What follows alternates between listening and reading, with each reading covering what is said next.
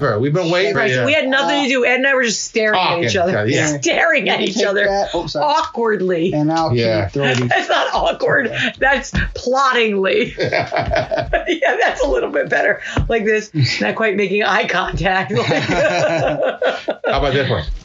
No, that is not. That's suspiciously. How do you not know people's facial expressions? Welcome to Which Game First, where we boldly explore the hilariously huge world of board games. Did we unearth any hidden treasures you've been missing out on? Let's find out.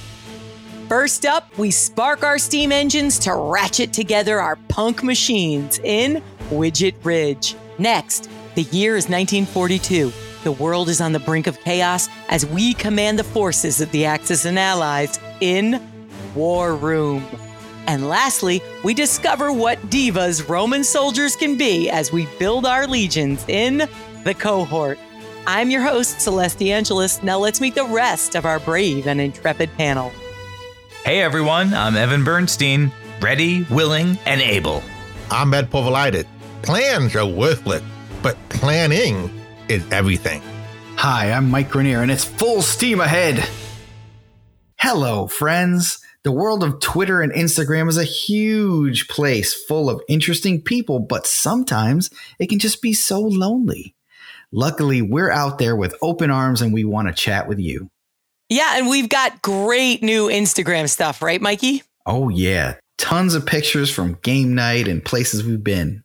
So, following us on Twitter and following us on Instagram would be a great way to help us grow the show. Thanks so much for listening. Thank you. Our first game up this week is Widget Ridge, designed by Ian Taylor and Sean Martineau, published by Furious Tree Games in 2019. Number of players, one to two, ages 12 and up, playtime 30 minutes. When our Clockwork Explorer delivered this game to us by Pneumatic Tube, what were our first thoughts? Ed? Steampunk meet deck building? Let's get building. Evan? Wasn't there an Ewok named Widget? Is this a Star Wars game? Mike? A deck building game where you're literally assembling an engine. That's right in my wheelhouse. Uh, uh, maybe Gearbox? I, don't know. know. Ooh, I hope it comes with that very cool looking custom playmat I saw online. What? Yeah, it was really cool. But before we lace up our metal corsets and don our bronze goggles, Evan, tell us how it's played. In Widget Ridge, you are an inventor competing in the world's biggest science fair. Each player starts with a basic deck of seven starting widgets and three gadgets. On your turn, you can play cards, use gold to purchase cards from the marketplace, or add a card to your workshop. If you have managed to fully construct a machine with an augment, device, and accessory connected, then you may activate the machine and use its constructability. Activated. The first player to generate 100 spark, that's victory points, wins the game. we can finally not say victory points for once, though. That's kind of nice. right, but I, uh, but if I say, oh, 100 spark, win the games, what the heck spark? Yeah, it's victory points. I like that the win condition is a specific number. Oh, yes. You know, instead of like, yeah, whoever has the most wins. Oh, right. Yeah, the game ends right away when somebody gets that 100 spark. So it's a card game. And the question I had was Did it come with the playmat, guys? Uh, I don't see a playmat here, but do we got a prototype though? Yeah. This is before it got to the backers even yet. So it's coming soon. It's a Kickstarter game. That's right. It was 239% funded, by the way. So this game definitely nailed it in Kickstarter. It's a great looking mat with a great piece of steampunk art on it and a nice widget ridge logo in the corner. I just love playmats. I love how they keep everything organized and they definitely add a sense of occasion to playing a game. And they add a little bit to that steampunk feel that this game has. You have your little like workshop on the side where you put your cards and stuff and all the all the illustrations on there really fall into that theme nicely. The art looks like it's 3D cartoon style. How did you guys like it? I was feeling it. I thought it looked really nice. Yeah, I got the steampunky feel, and I love the. It looked like you're building machines with it. It looked like weird parts or devices. Yep, some that light on fire, others that glow, others that have little spikes protruding from it. Yep. If you saw these things in real life, you probably wouldn't want to get near any of them, frankly. You wouldn't go anywhere near these things. No, no. World's most dangerous science fair. yeah, I mean, one of the functions of some of these machines is to melt other machine parts. Well, yeah, melting. How was the pacing of the game? Was there enough to do? You start with seven widgets and three gadgets. Just like almost any other deck builder, you have a, a starting deck with a, basically a bunch of relatively weak cards, but it's just enough to get your engine going. Haha. Is everybody's deck the same? Yeah, Their starting deck is all the same. But it gets different from turn one because you're probably going to buy something that's in the marketplace, which is somewhat Ascension style in that it has a changing market, and every time somebody buys something, it gets refreshed. Yeah, and your starting deck is basically just a, a mix of cards that give you gold and cards that give you a little bit of spark in different proportions. Right. And then it's just a matter of how what you're going to buy. Exactly. And for, for me, of course, I always want to buy the thing that gets my engine going Mhm. early, which is gold. So I get cards that provide more gold and start playing those out through my deck so I can buy the bigger, cooler stuff quicker. Did you get to that point? Did you feel like there was enough time in the game to build using, you know, just build up your money first and then go for Yeah, because a hundred spark takes a while to get to because you're only your early cards are giving you like one or two spark. So, you know, you're looking for those cards that give you seven, eight, ten spark later on. So the game does have a curve where it ramps up really fast. Mike, didn't you get like something like 40 spark on your last turn or something like that? Yeah, it was crazy. Yeah. oh, I actually took over for Evan because he had to run for a minute. So I took what engine Evan had and pieced together some other parts on it that really ramped it up at the end. Yeah, you took my broken machine and made it work really nicely there in the end. Thank you, Mike. It was humming. Well, that's the neat, neat new thing in this game is where where you're not just playing the card, but you're also building a device where you can put three cards into your workshop, and if you put together a nice machine, you get to run it at the end of your turn, and it does something wild usually. that is very cool. if you played other deck builders like um, Ascension, they have something called artifacts, which come out of your deck and stay to the side. And that's essentially what this does, except for you're combining three parts. You have an augment, a device, which is the central engine part of the thing, and then an accessory, which gives you an option of something else to do. And you have to link up those three cards using the icons that are on the sides of the cards. And mm-hmm. you need to create matches. Not all augments can connect to all devices or connect to all accessories. You have to have the right combinations. Yep. Some cards will give you several options to choose from. So, like, I think there's like an alchemical one where you match up the two potion bottles and those machines work together. There's, there's like electrical, mechanical, and chemical connectors. Yep. So they're on the same position on each card. So when you put the cards next to each other, you'll see that alchemical matches alchemical, etc. Some of them have multiples, and you don't have to match all of them. You just have to match one of them. I like that. That makes it so simple to keep your cards organized. I love those organizational touches on cards, especially when they're very clear. Were these cards very well organized? I thought so. The icons were Sure. really big. They were always in the same spot, and the costs of things were exactly where we expected them to be. So I thought the layout was good. They have cool names that link together. Like for when you have three cards in your in your workshop, for example, the hydro powered moisture extractor with cooling vent. Yeah, the the device piece itself is where you get the main function of what the machine does. Uh, the augment is actually a cost for getting that result, and the accessory is there to be a option of what you can do. So, for instance, you know something might say discard a card on your augment. That's your cost, and then your device would say draw two cards, um, and your accessory say could say or gain four spark. So when you activate the machine, you got a couple different choices what you can do. But not overwhelming. No, it's it's two choices on each machine for the most part. Yeah, very straightforward. Mike, I know you hate going backwards in games, and this game does have a mechanic where you can lose some of your spark. What did you think about Oh, that? Oh, you know how I feel about negative victory points. It's just it, makes me think that the game could potentially go on in perpetuity, which makes me sad. Ed walloped me on one turn with a big, big mi- with a big set of minuses when he activated one of Oh. his machines. Uh, luckily, there's not too many cards that do that. Um, the other way to set somebody back is that certain cards allow you to melt other people's parts of their machine. It's gonna melt down though. His parachute's gonna go away. oh, it's a one time. It's a one shot. oh, okay. Why wouldn't he? Use Uh, he can do it for five, or he can do it for ten. Now he can get the maximum out of it right now. Well, he can so- keep it in his Well, where are you at? 30 what? 44. Yeah, I'm gonna Yeah, it. burn an eight. Yeah, so I'm gonna- That's not an improvement. That's not an improvement. One, two, three. All right.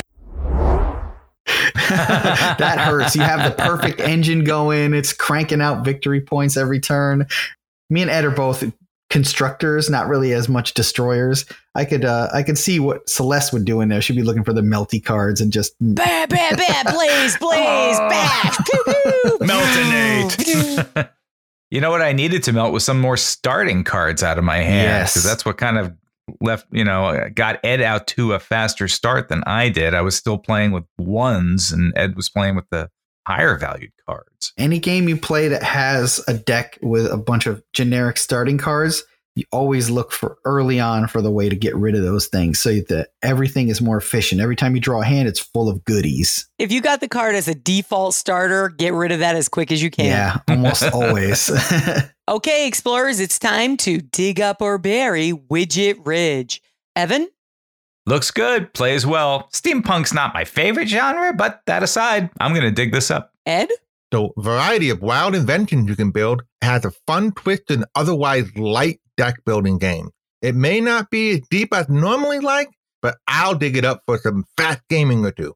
Mike, I think it's a fun deck builder with a really nice, unique twist. The base mechanics leave tons of room for expansions, so I say use your steam powered shovel to dig it up. and where can you find it, Mike? Uh, actually, the game was funded by Kickstarter and manufacturing is on, a on its way to some of the backers soon. Um, but I think that you can still pre order it for about 20 bucks. If you have thoughts about Widget Ridge, let us know. We are at Which Game First on Twitter, Facebook, and Instagram.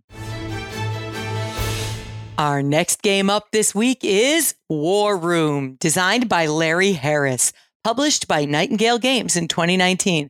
Number of players 2 to 6, ages 14 and up, playtime 2 to 6 hours. Okay, when this giant box of stuff landed on Ed's doorstep, what were our first thoughts? Evan? Gentlemen, you can't fight in here. This is the war room. Mike? So many colors and shapes, numbers. Am I going to get lost in this war? Ed? So many hours of planning, all to hand your fate over to the fickle will of dice. Ed was sure lucky to get such early access to this game. And now, as the gathering storm for this review, Evan, tell us how it's played. In War Room, you have been entrusted with the mantle of command for your nation during World War II.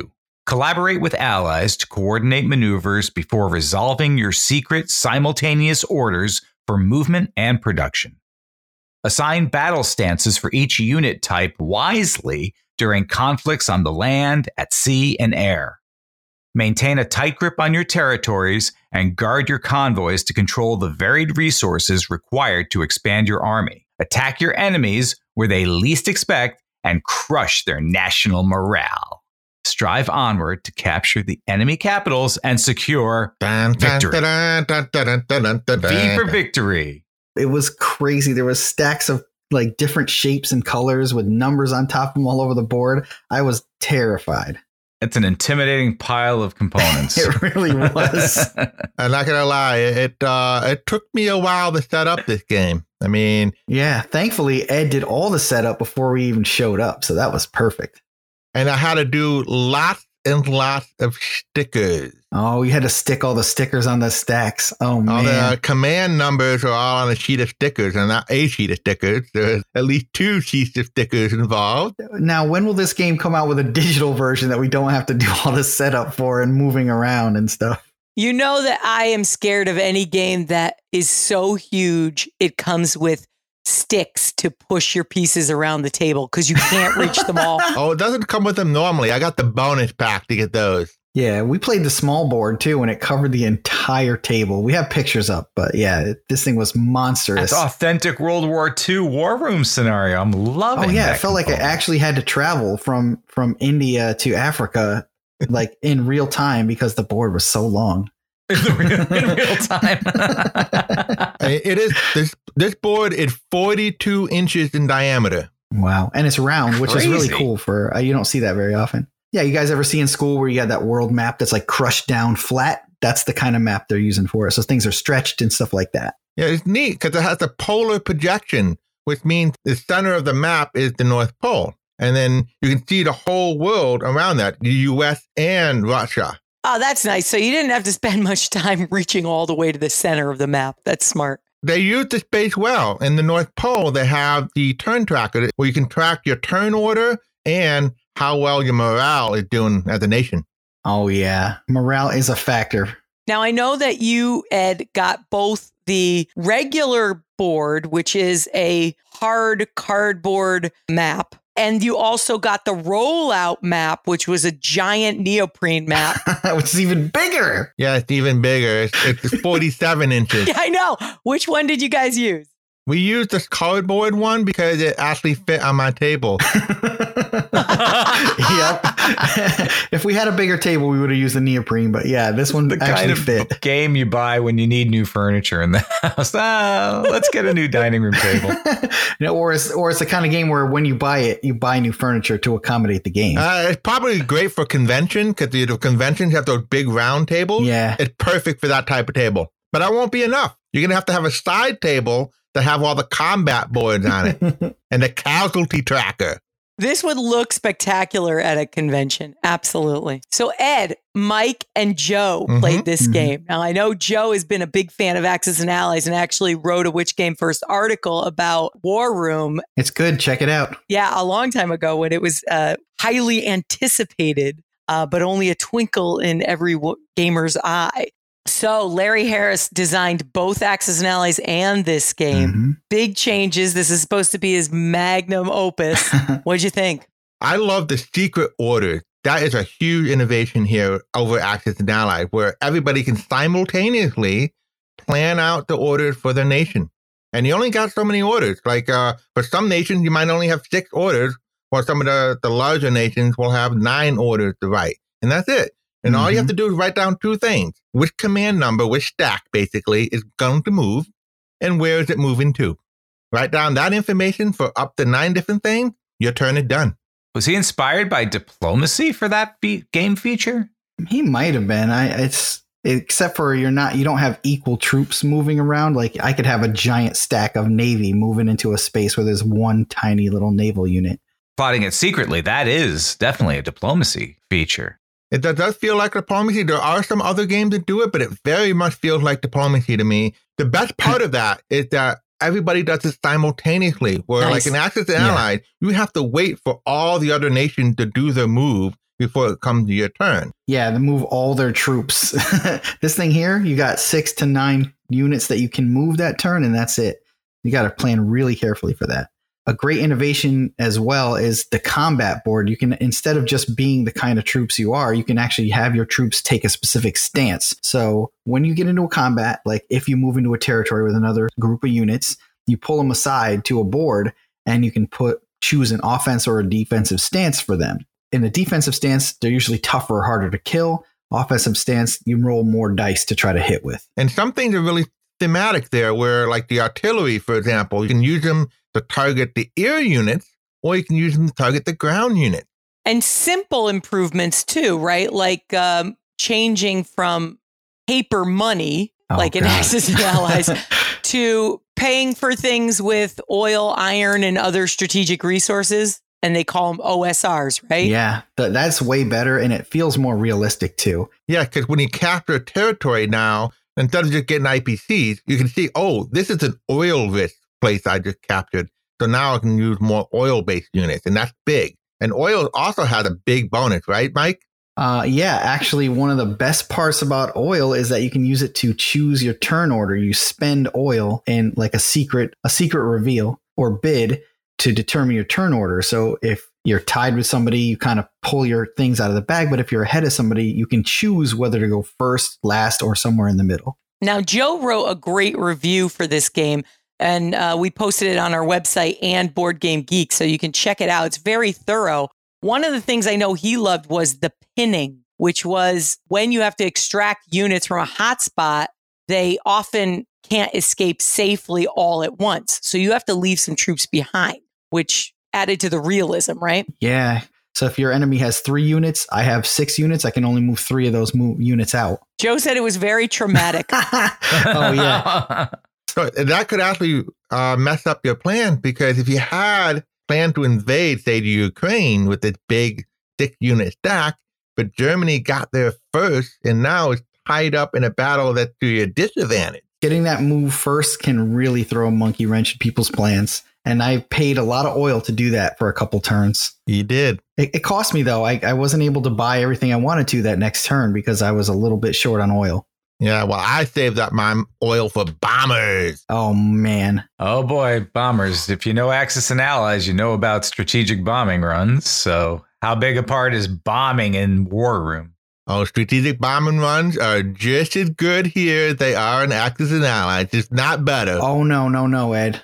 No, they are way better in this game than they used to be. Oh my gosh. if you're constructing something in the place that gets bombed, all they have to do is roll one of those pips that matches the thing that you're constructing and it destroys it and wastes all the resources and time that went into building it. And talk a little bit about the dice and when you're talking about pips. What what are we talk what are we looking at here? The dice are cool. They're like 12 siders and they just have a color on each side. So you have to roll the matching color to the thing you're trying to kill. So if you're fighting a mixed group of units, your yellow units are your infantry units. If you don't roll any yellow, you don't kill any infantry. But there are more infantry on the, the dice than there are, say, a battleship because there's four of the yellows, three of the blue, two of the green, and one of the red pips on the 12 sided die, plus a white pip and a black pip. The white and black pips work differently than the rest of them. The black is kind of like a wild card, and the white is only hits a unit that's already been injured that turn. You can't make use of those two pips unless you have a more mixed army than your opponent. In other words, you need to have, let's say they only have infantry. If you have infantry and artillery, then you have the advantage in that fight, and you can use those black and white pips. That's correct. Uh, one thing that really Joe really liked is this model that you really want to bring combined arms into a fight. So the more variety of units that you have in a battle, the better your unit will perform. Makes sense. So, like in old Axis and Allies, you'd have a situation where you're playing Russia and you'd want to just crank out um, infantry units all the time, just throw dudes at your opponent. But it doesn't work as well in this version. Yeah, that was a really cool innovation here. And now having combined arms is the valid strategy to use, or at least um, there are advantages to using combined arms as opposed to building a whole bunch of infantry. Right. So you're not wasting your rolls, yeah. basically, is sounds like what it comes down to. A lot of rolls would otherwise get wasted. Okay, now the pacing of this game. you mean of this two to six hour game? yeah, it is a longer game, uh, which oftentimes I have difficulty with these really extremely long mm-hmm. games. But I understood that in this game, there's a lot of uh, phases that can be executed simultaneously while other players are doing things as well. Oh, yeah. Uh, did you notice that it sped up the game better than, say, Axis and Allies? I mean, we were learning the game, so we played pretty slow regardless. But I feel with some experience, you can play certain turns, or at least parts of these turns, faster than Axis and Allies. Because the planning is done simultaneously, production is done simultaneously because you have a pad to write down everything you're going to do. And then once everybody's done, you can reveal it. They even recommend if you're trying to do a faster, like say, convention game that has to be done in a certain amount of time, you can put a timer on these phases so that everybody only has, say, 10 minutes in order to do these orders. Yep. And another thing that's kind of interesting about this is since you're doing simultaneous turns, if you have more players playing, it actually goes a little faster because instead of me trying to control Italy and Germany at the same time, I would just have one country to worry about and somebody else would be doing the other one. There's also a morale board which keep track of your casualties, right, Mike? Yeah. and I had a lot of them playing Japan. We were killing a lot of units that first turn it got ugly. The board is cool because you take the units that you've lost and you put them onto the morale board. Once you hit certain thresholds, it gives you like a negative mark that if you get too many of them, your entire country will go into like different stages of disrepair and you'll have negatives across the board for that. Right. So they caught stress points and they got medal too. You can, you can earn for winning territory. So if you get too much stress, you'll get into disorder and you'll have morale consequences. But you can use medal to help repair that. So if you're doing well in the war, the people don't mind as much that you just you know, lost five battleships to the carrier to Japan. Or the other way to get your morale back on track is to spend straight up resources to buy what I called rum. But basically, it's uh, it's goods for your guys to feel better about how terrible things have just gone. You can buy off some of those negative points. The rum ration equivalent. Yeah, exactly. Unfortunately, Joe cannot be on our main show very often anymore due to family constraints, but we're definitely going to be hearing from him on our side quests, which we're releasing midweek every week now. So listen for him there. And I know he's going to be doing a episode on World War II games coming soon. Awesome. Yay, I missed the guy. All right, explorers, it's time to dig up or bury War Room. Mike? This game has everything I loved about Axis and Allies, but more cool choices and a way more intuitive interaction. So definitely dig this up. Ed? War Room is a big game. Taking turns simultaneously with hidden orders adds great drama and stakes to a global Axis and Allies style game. And the stances give interesting options to every battle. Dig this up. Where can you find it, Ed? War Room won't reach retail stores anytime soon but you can order online at nightingalegames.com. Run for about $250. If you have thoughts about War Room, let us know. We are at Which Game First on Twitter, Facebook, and Instagram. We'd love to hear from you. Our last game up this week is The Cohort, designed by Jeremy Kletzkind, published by Mage Company in 2016. Number of players, two to six, ages eight and up. Playtime, 15 to 30 minutes. Okay, when we stole the idea to play this card game from ancient Greece, what were our first thoughts? Evan? That's a good sized box. What's in it? Just a deck of cards? What's that all about? Ed? Legions assemble for the glory of Rome. Mike? Wow. The guys on the cards all look like jerks. I'm not rooting for any of them. The great Roman historian Vegetius said, we find that the Romans owed the conquest of the world to no other cause than continual military training, exact observance of discipline in their camps, and unwearied cultivation of the other arts of war. But before we find out if this game integrates all those traits, quid pro quo, Evan. in the cohort, players race to assemble a legion of three cohorts and become Caesar's greatest commander. A cohort is a set of one type of units Praetorians, catapults, centurions, sagittarii, equites, legionnaires, or velites. On your turn, draw two cards, keep one, and give the other to a player of your choice. You can keep that card in your hand or trigger it and create a cohort. Be careful though, for the troops are rowdy. Until a cohort is com- until a cohort is complete, their behavior works against you. First player to complete three cohorts wins, so snap them into line as quickly as you can, disrupt the plans of your fellow commanders, and show Caesar that your legion is the greatest in all the empire. Caesar's so judgmental. Look at my legion, Caesar. Come on, men. Get into shape. What are you dallying about for? Line up like good soldiers. yeah. Does Caesar really think they're awesome or just less jerky than the other armies? exactly. The least jerky group of cohorts. In this game, that's the best you can hope for is slightly less jerky. In this game, it's all about managing your Romans. And holy cow, it turned out to be way harder than I thought it was going to be. Yeah, every time you start a cohort, it gives you some kind of negative effect. So you're basically managing your debuffs and detriments in this game. I really enjoyed the theme of this game because it was all about what a pain oh, it was to manage the troops. And I really thought that was a clever thing to base the game on. Oh, yeah. If that's what they were going for, mission accomplished. the game concept is fairly simple. The set collection game, but it provides an interesting twist in that the sets are working against you. Yes, it was. It was a real flip the script situation. Yeah, they seem to have a hard time balancing it, though, in my opinion, because there's one guy, you only three of him, and all it does is make you reveal your hand. Uh, but the guy that costs four makes you unable to receive cards from other people. Yeah, I think what they're going for there is like playing with an open hand mean people won't be giving you the card that you need. That wasn't that big of a deal since you're usually getting the cards you need by drawing them anyway. I think it would have required the game to have more choices in order for that to work well. There just didn't feel to me like I had enough to do. I had to go with what I had. Sounds like a game of pit in a certain way. A, a little bit. The game also suffers from poorly written rules. Which is always sad. oh my goodness, the rules. Yeah, we- we had to look up in the rule book uh, because some of the text on the cards were not very clear. And you look at the rule book, which is only a simple page, but it's still not clear what they mean by something. And it's a bit of an issue. It makes the game feel a bit clunky and complex than it needs to.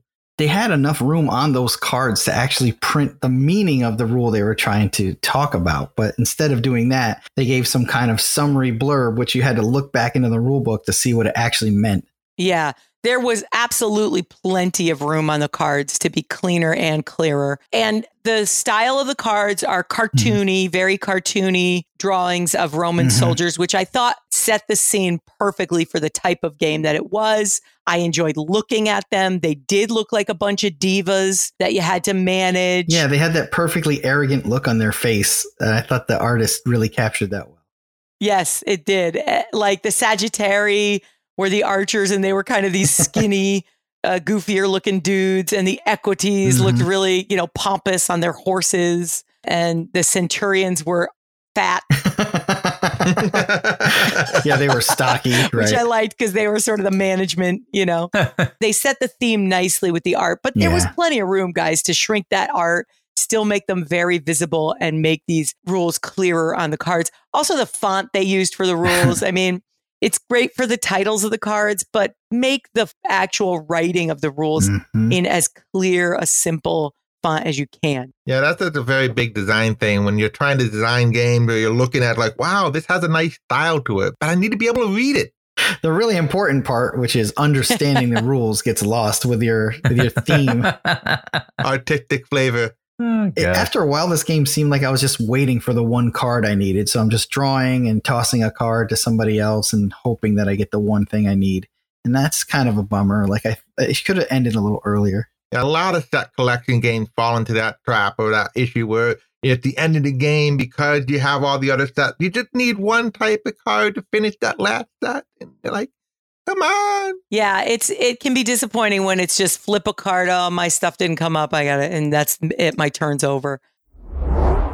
I can't get cards, and I have to randomly. So basically, I get one chance to randomly randomly top randomly pull a card I need. I can't get cards, and I have to randomly distribute. That sucks. I have one shot I feel at like pulling these things could be more clever to make this game decent, but I think they're not. I just can't oh, receive this cards is my either. this is my own fault. I got too Boom. many things running. Boom, catapult. It would have been interesting to see some maybe positive effects on the really hard ones to get. Like if you need six of them, but they give you some kind of bonus, or I don't know, like some variety in the different things that they did would have been made this game a lot funner. I think. Well, the good thing about this game is it's easy to clean up because it has an extra large box for such small.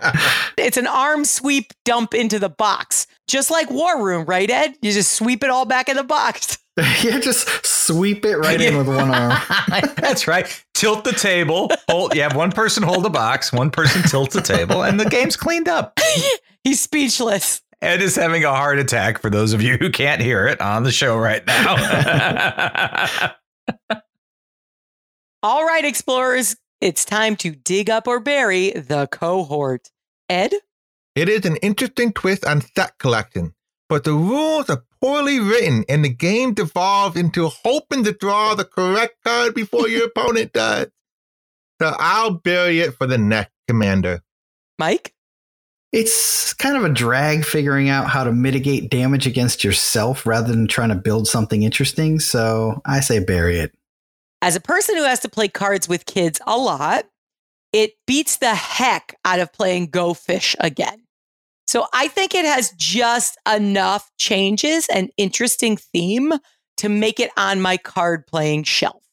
I'm going to dig it up. Mike, where can you find this game? The cohort may be a bit hard to find, but I saw some copies online and at secondhand stores, and it retails for maybe 20 bucks or less. If you have thoughts about the cohort, let us know. We are at Which Game First on Twitter, Facebook, and Instagram. And that brings us to the end of our show. We look forward to hearing about all the game exploring you've done. If you would like more perks and content from our show, including our exclusive podcast for patrons only called Bonus Points, for just $3 a month, you could go to our website and click on Become a Supporter today. If you get a chance, please leave us a rating or review, and please follow us on Twitter, Facebook, and Instagram. Just following us is a huge help to others finding the show. Join our chat on our Discord server and happy gaming, explorers. Tally ho! Pip pip!